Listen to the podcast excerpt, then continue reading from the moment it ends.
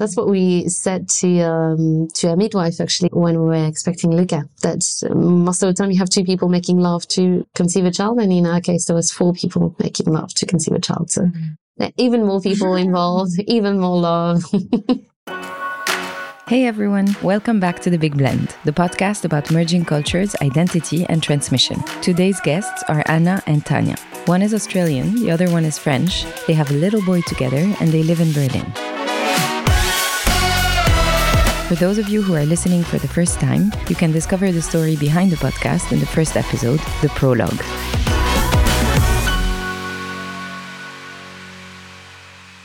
Before we start, let me tell you a little bit about Anna and Tanja.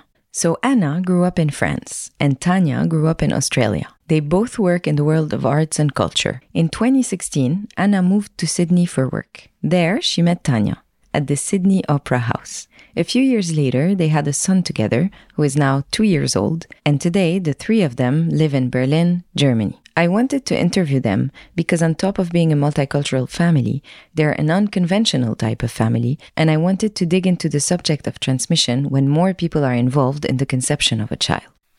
Hi, Anna. Hi, Tanja. Hi, Maria. I want to start by asking you, Anna, where do you come from? So, I come from France.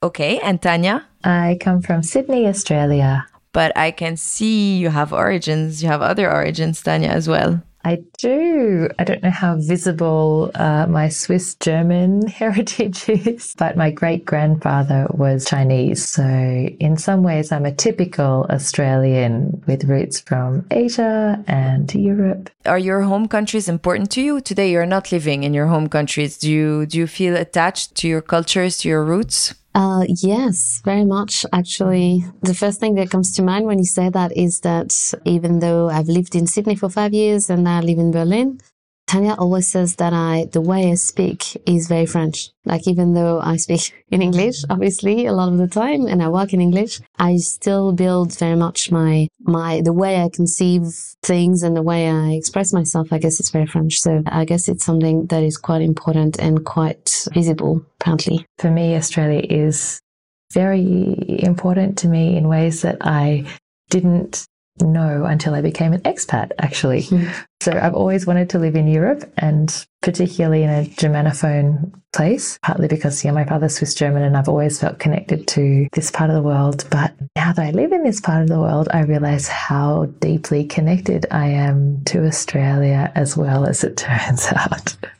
So you met in Sydney and you got together and then, can you tell me a little bit about your decision to have a kid? I think we started talking about kids pretty early on, in a sense, like I had always known that I wanted to have children, although quite early on I was also with women. I, I think from my early 20s, so I was like, okay, this is going to be a bit of a process and will require some reflection and discussion. And but quite quickly, when I met Tanja, uh, something that was quite clear, I think I read about it, was that Australia is actually an amazing place for for rainbow families. Everything is much easier, conception, like the rights for these families, and everything is quite easy. Yeah, it's absolutely true that Australia is one of the most um, welcoming countries, I guess, for rainbow families. A rainbow family is usually used to describe a family where at least one parent is gay, lesbian, bisexual, queer, trans, or intersex. I was saying that I was really keen to have kids and, and that maybe while we're in Australia, maybe we should think about it here and conceive a child here.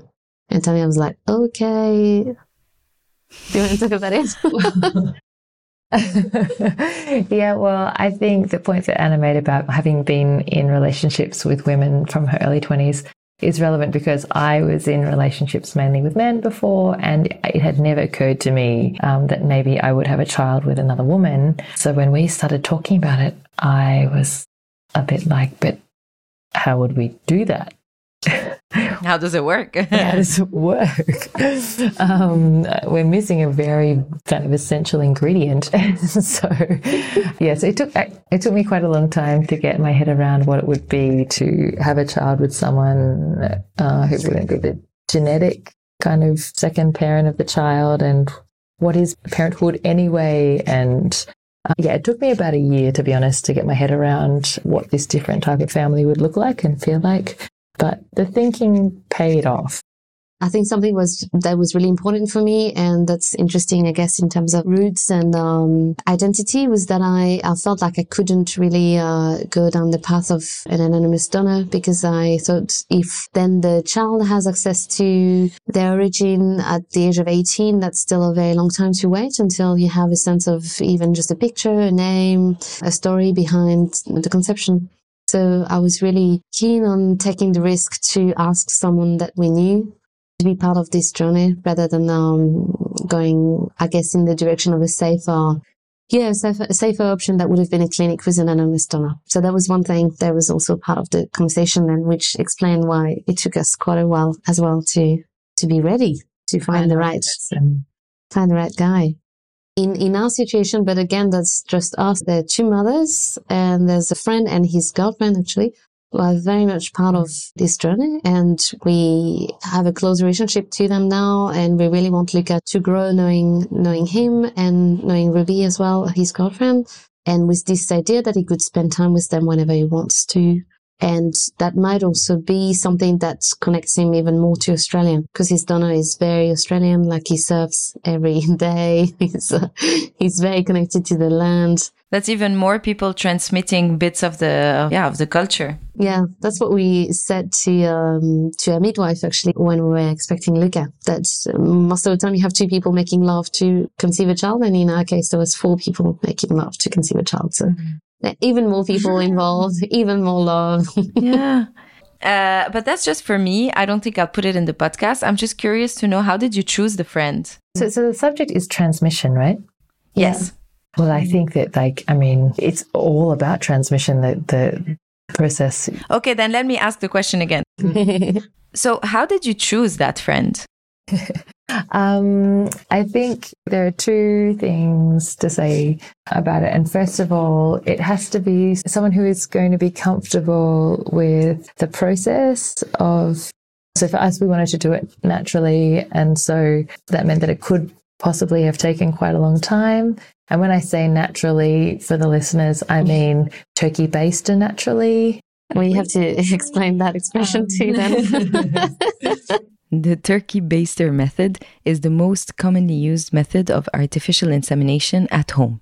So basically, you do the insemination yourself. You use a syringe to inject sperm near the cervix. We did inseminations at home. Yes. So we needed to have someone who was, yeah, uh, happy to make themselves available, I guess, uh, every month at a certain time and come over. And we would have a, what we call insemination nights. And we would have like a glass of wine, some cheese, like make things really. And at some point, we'll all be like, well, maybe it's time to move to the next stage of our evening. And we would let Lucien and his girlfriend in our apartment and go on the rooftop. And when they would be done, they would text us and we would come down again and they would leave and we would do the inseminations. So that was a very, very artisanal way. but yeah, to find someone who's keen to do it this way and who I think the donor we found is truly exceptional because he's also a scientist and a scientist who's kind of specialized actually in um, microbiology.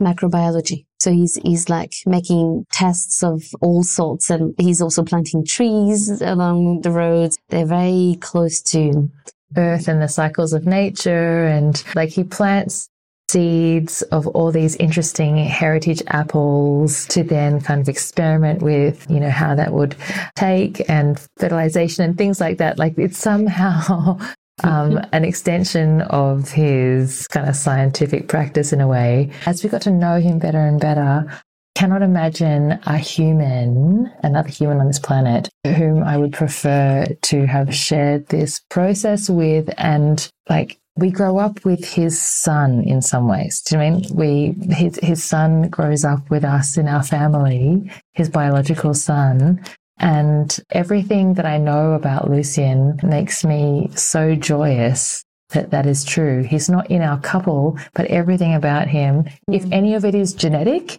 and then has come through to our son, we are overjoyed about it. So we have genetics. And on the other side, do you ask him and his girlfriend to transmit things to Luca specifically? Do they have a role?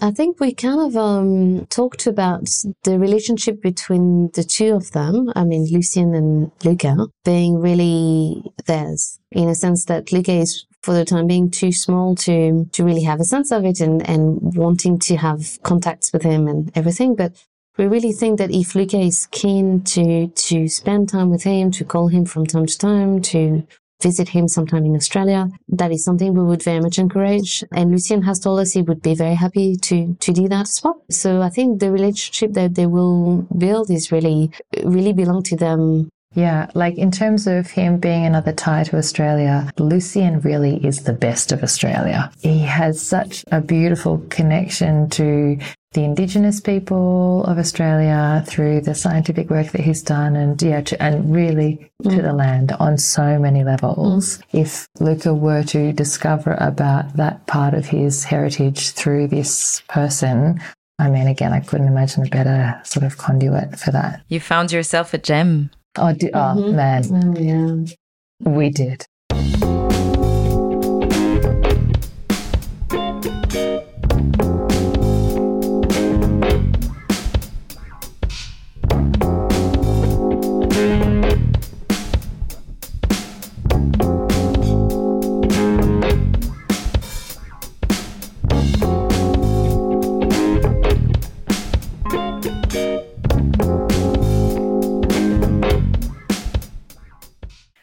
When Luca arrived, how did you set the strategy when it comes to the languages spoken at home? That's uh, an interesting question because that has been evolving obviously since being in Germany. So we moved to Germany when he was one, but when he was born, we were in Australia. We didn't have a sense of where we would live after Sydney and how long we would stay in Sydney for. We were living very much in a Anglophone bubble. Like I was working in English. We were spending most of our time with Tanja's friends we, we speak English together most of the time. And I came to a point where French was really at the back of my mind most of the time. I've started, you know, making mistakes that I hadn't done since I was seven and, mm-hmm. uh, and saying weird things as well. Friends would tell me, but why do you say that? Like, we don't say that. And so when he was born, I was like, but we spend our life in English. We speak English together. Does that mean that I'm going to struggle to pass on my language? And actually, as soon as he was born, like literally the minute he was born, it didn't cross my mind to speak anything else but French to him. So French has really, it's obviously the language that I speak to him and that I want to speak to him.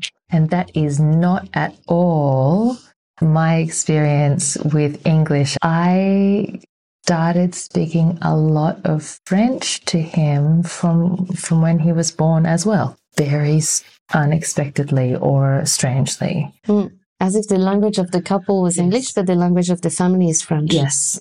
I think there was a really deep part of me that just wanted to support Anna speaking French to him. I mean, it was totally subconscious because when you have a newborn, what is conscious? Nothing.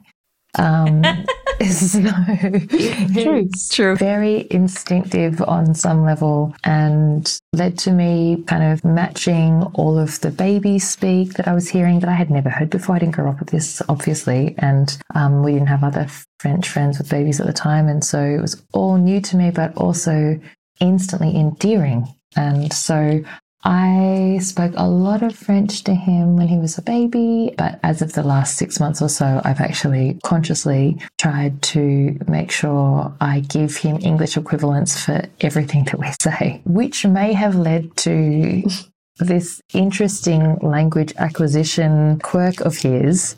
So when he first started speaking, he would say a word for something like plane was a very early word, but actually avion plane, avion plane. yeah. So he would say the French version and the English version. He says that for everything. Uh, yeah. He translates himself. so when he first started speaking, he repeated himself. And then it sort of evolved in such a way that he kind of, over the period of six months and up to now, he's just started identifying the language group of his audience. Yeah. So he will speak to Anna's mum in French he will speak to Australian friends of ours in English. And we were just with some German friends, and he speaks German back to them. But just before that, he would speak a mix of the three languages and usually the same word in two or three languages. Okay, so avion, plane, Flugzeug. three times now. Yeah, three times. Exactly. And it's like a game. Like he sort of looks up and He's really proud of himself. I think mm. he's like, I can say it in three languages. I'm going to show you. But in the first place, that wasn't conscious. I think that was just his way of being like, Yeah. okay, I've, I have two words for something. I'm just going to say both because then they will know what I'm talking about. and everyone kept saying to us, that's really unusual. Um, for a bilingual kid to sort of to associate two terms with the one object rather than choosing one of the terms between the two languages and then just going with that arbitrarily. He created his own system. Mm, exactly. Mhm. Yeah.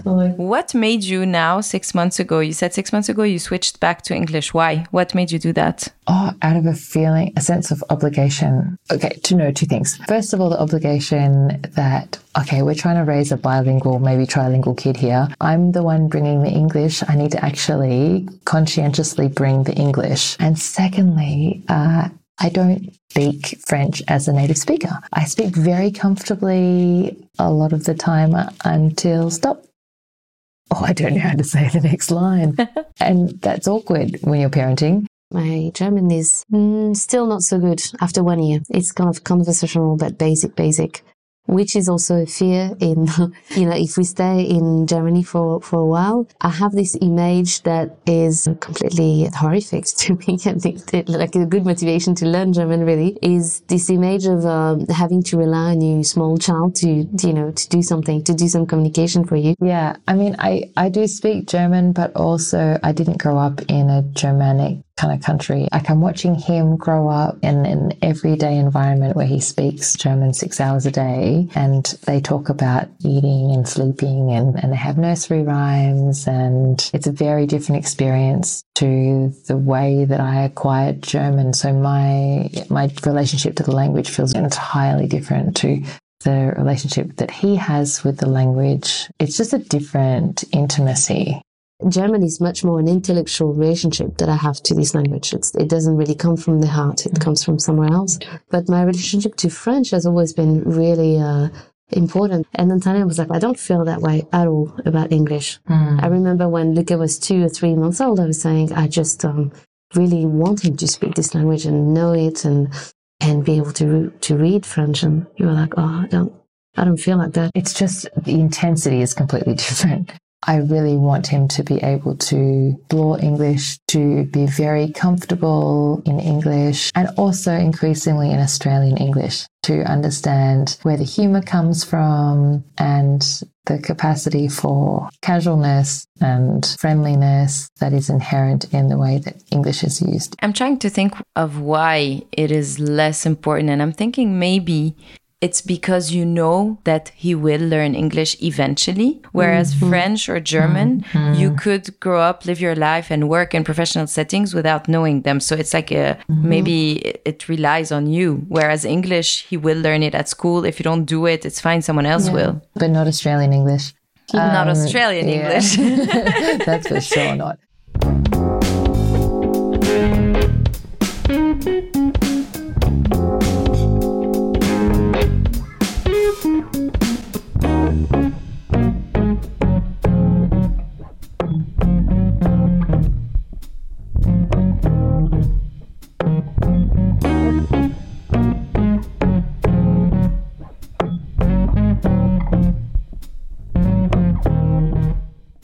I know Luca is still very young, but uh, apart from the system that he created, where he repeated the same word in different languages, does he ever wonder uh, why he speaks different languages? So he doesn't yet, but something that is a very quite a problem at the moment is that we've noticed that he's, he's quite aggressive at the um, daycare, which is normal for that age, like between two and three, to be more aggressive and to basically feel like when you reach your limits in terms of words, then you switch to aggressivity.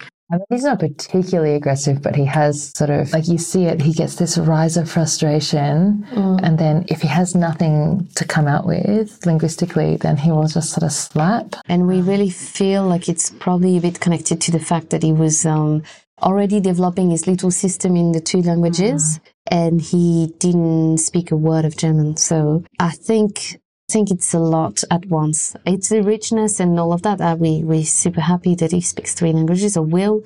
But I think it's in this moment of like really digesting a full language in such a short time. It's a lot for it a little costs brain. him a lot at the moment, I think. This lack of social connection through language, it's a difficult moment in this process of three language acquisition, I would say. I think it's a matter of months now. Yesterday I was reading a book to him in German and I was like, it's only a matter of weeks for him to say, you so shit at this, you just can't do this. Uh, please read something else. We don't really have a strategy yet, but definitely with three languages, I think we'll have to be a bit uh, clever about the choices we make. At some point, yeah. And one of the things that I think is really rich about the childhood that he's having is that it's something which is completely natural to him that there are many languages in the world and different people speak different languages. That is how the world is. And even though we have so many different cultures represented in Australia, Australia is Anglophone country, and it's very easy to grow up in that context without having a sense of what a, a foreign language is. And I have a lot of experience with that mentality because of the work that I used to do. Also, because of my lack of inheritance of the Chinese language. So, that was literally stamped out by a cultural policy in the sort of early to mid 20th century called the White Australia Policy, which tried to forbid the speaking of, or tried to encourage a, a politics of assimilation rather than integration. The White Australia Policy, or the Immigration Restriction Act, was a law passed by the Commonwealth of Australia in 1901. The aim of the law was to limit non white immigration to Australia particularly Asian immigration and particularly Chinese immigration. These policies, for example, gave British migrants preference over all other migrants. The governments eventually progressively dismantled such policies between 1949 and 1973. So that was sort of pre the celebration of multiculturalism. So, yeah, the fact that what he is experiencing is just diversity from the beginning, and he's embodying that diversity by having these languages grow within him from the start. I think that's pretty great. Moving on to the more administrative uh, stuff. Which passports does Luca have? He currently has an Australian passport and a Swiss passport, and and he will have a French passport soon. That's actually after a very long process of not being sure that it would be possible. It is going to happen, so I'm super excited. Why? Why did you say it was? Uh, you weren't sure that he would get it, or it was a long, difficult process? Can you tell me a little bit more about that? Yeah, again, on this idea that Australia is incredible for rainbow families, there was absolutely no questions. We were like a gay couple. Uh, one of us was pregnant. They never questioned anything at any point. And when Luca was born, we received a birth certificate with both our names. Mother one, mother two. So, yeah, both parents. Or just mother and mother. Actually, not even the one or two. Oh. They just do everything really well, very elegantly. And then came France, and I was like, he was born before the change of law that happened recently. So the French law has evolved in the past two years. It facilitates medically assisted procreation for women couples and single women. Originally, it was only open to heterosexual couples with infertility problems. So today, it also facilitates affiliation of the kid to both mothers. Just like adoption, they will have to legally declare their affiliation to the child and go through a process, but it is possible and recognized. But so at that stage, it was not possible. It's not really like they've done a good job. The consulate in Sydney, they were like, we really want to help you. It's just that the situation you're in has no precedent. So we don't really know how this is going to work. One of the guys that was really, uh, he did this very long, I think, negotiation and paperwork for them to see that it was possible to have, to be in this situation of being a, a binational couple, conceiving a child in Australia the way we have. Every step was for the French law was like, oh, you haven't been to a clinic. Oh, okay, we don't have any case of that. It was not fitting in the box, and they were like, oh, doesn't fit in the box. How can? Oh, I don't know what to do. But eventually, they they created a box for us. So Luca will be the first child to have a French passport from this um, constellation. Oh yeah! Wow. That's historical. You're you're changing the law. It is historical actually, but it's all actually based on the Australian law that it's possible. Why was it important for you that he has the French passport? It's funny. I in in this long process and in these quests uh, on like transmission and identity, I feel like a lot of things are not really verbally expressed in the first place. Like in this process, I was really upset. I, you know, every time I would write to them, not hear back, be like, gosh, I haven't heard anything for two months. And I would be so upset about it. And, you know, he has two passports. He was legal in Australia. He's legal in Germany because of his Swiss passport. I could have been like, it doesn't matter or like, it's fine. But I was so upset and I, even now, I'm not quite sure. It's not so clear in my, in my mind why it's so important to me. I have glimpses of things that are, important to me. And for example, one of them is voting. Like I have a picture. I was like, if he doesn't get a French passport, he will never be able to vote at a French election. And it's important for me to be like, okay, these are the politicians at the moment. I look forward to introducing him to that. Be like, this is what the landscape looks like and you can make up your mind and then we can vote and we can have a coffee afterwards. I was like, if you don't vote, then it's somehow symbolically you're not invited in, in this. You don't feel like you belong. What do you hope that he will answer to the question, where do you come from? I mean, I don't know if I hope for anything, but what I find crazy is that I think most people have a child and they're like, maybe he's going to be a dentist, maybe he's going to be a, I don't know, a singer, you never know what they're going to become. But in our case, I'm like, we don't even know which culture, which language will be his, depending on how long we spend in Germany. We really love Berlin. If we spend, if we live here for 15 years, it will totally be German mm. by then. I feel like we feel the responsibility that depending on the choices we make in terms of jobs and where we go, mm. that will shape his identity and what he calls home. But somehow I feel like I want him to say Australian. Like I, I kind of hope that he will feel Australian. Tanja, how do you feel about that? Yeah, I feel I can really echo Anna's sentiments. It's something that weighs heavily. It's it's something that feels like a really big responsibility. The fact that, that we will make certain choices. It could be anything from economical to professional to, you know, the context of how we kind of live our adult lives and build our family home sort of thing. That'll be the basis upon which we make our decisions, but then it will shape who he becomes as a human on the basis of his culture. Transmission also means passing down other things. In your case, I'm guessing that since you're together, you might be facing maybe some homophobic reactions or just comments. And throughout, you probably learned how to stand up for yourself. You probably, or at least learned how to tell the story, how to live the story, how to be completely yourself. Are you worried that Luca might face reactions from friends at school and so on? Uh, do you prepare him for that? Do you think that your courage or the courage that you've built up throughout the years can be passed down? I think it's it's slightly too soon, but it's coming. In a sense, like you very much see these um, three years old have so many questions about everything. So the only questions we've had so far were from kids or friends of ours who've been like, "Where's Luca's dad?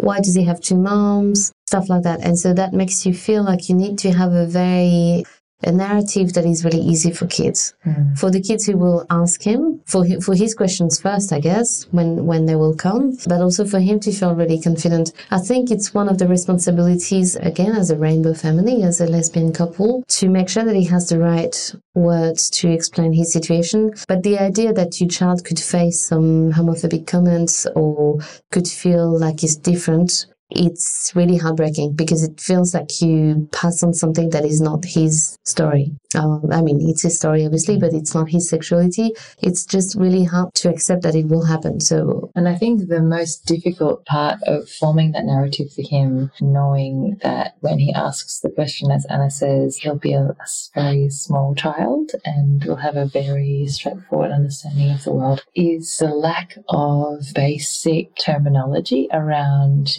the the construction of a family as we have created it. So basically, the lack of simple term for biological father.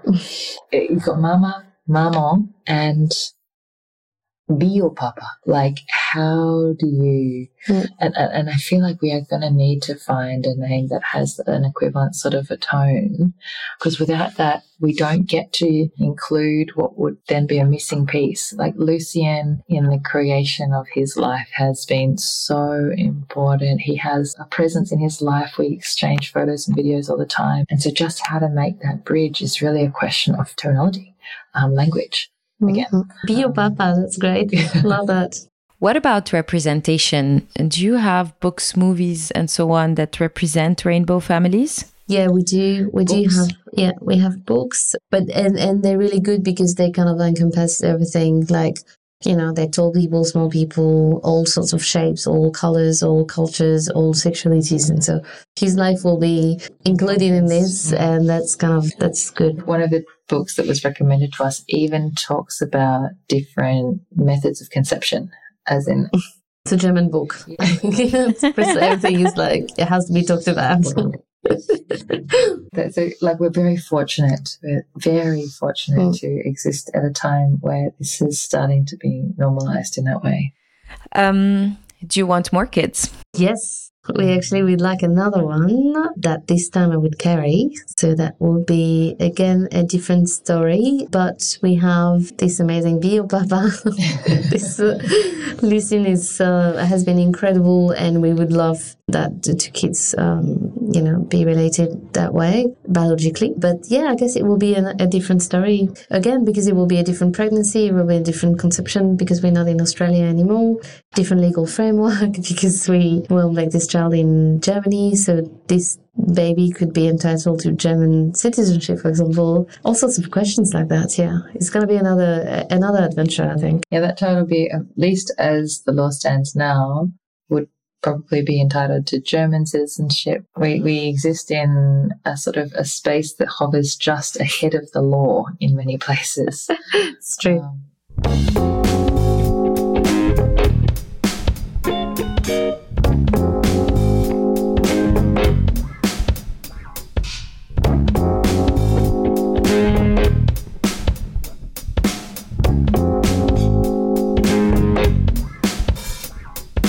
What is the smell of home to you? Interesting. I'm not going to be very original, but I think for me, it's definitely smells of a of a French kitchen. So that would be a cheese plate. There would be something boiling, a good red wine. That would be home for me. That's definitely very much linked to the food. Very French again.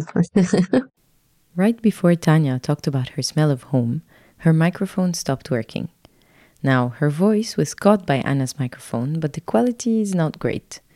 And since I prefer having her spontaneous answer in the heat of the moment instead of re recording, the next section's sound is a bit poor. But bear with us, it's just for a few seconds. That's really interesting because I totally assumed that that would be my answer upon first hearing the question. But now I hear you say that. see. Yeah, it's the smell of the sea. Absolutely. The mixed smell of the sea and eucalyptus leaves. That is home because, I mean, it's a classic experience of someone who has lived in Australia for a long time or an Australian person returning to particularly Sydney because of its climate and the location of the airport relative to the sea. It's right on the water. And so as soon as you step out of that air conditioned building, humidity and mm. the sea air and the eucalyptus smell that's carried on that humid air, and that is totally unlike no matter where you've been. So yes, that. Thank you so much to both of you. Thank you for having us. pleasure. Yeah, thank you for asking us. It's really lovely to spend time thinking about these things. Thank you for listening to this episode of The Big Blend. If you like what we do, talk about us to your multicultural friends. You can also give us five stars on your podcast app. And if you want to get a glimpse into the newest episodes every month, follow us on Instagram and subscribe to our newsletter on the website thebigblend.co. Cheers and see you soon!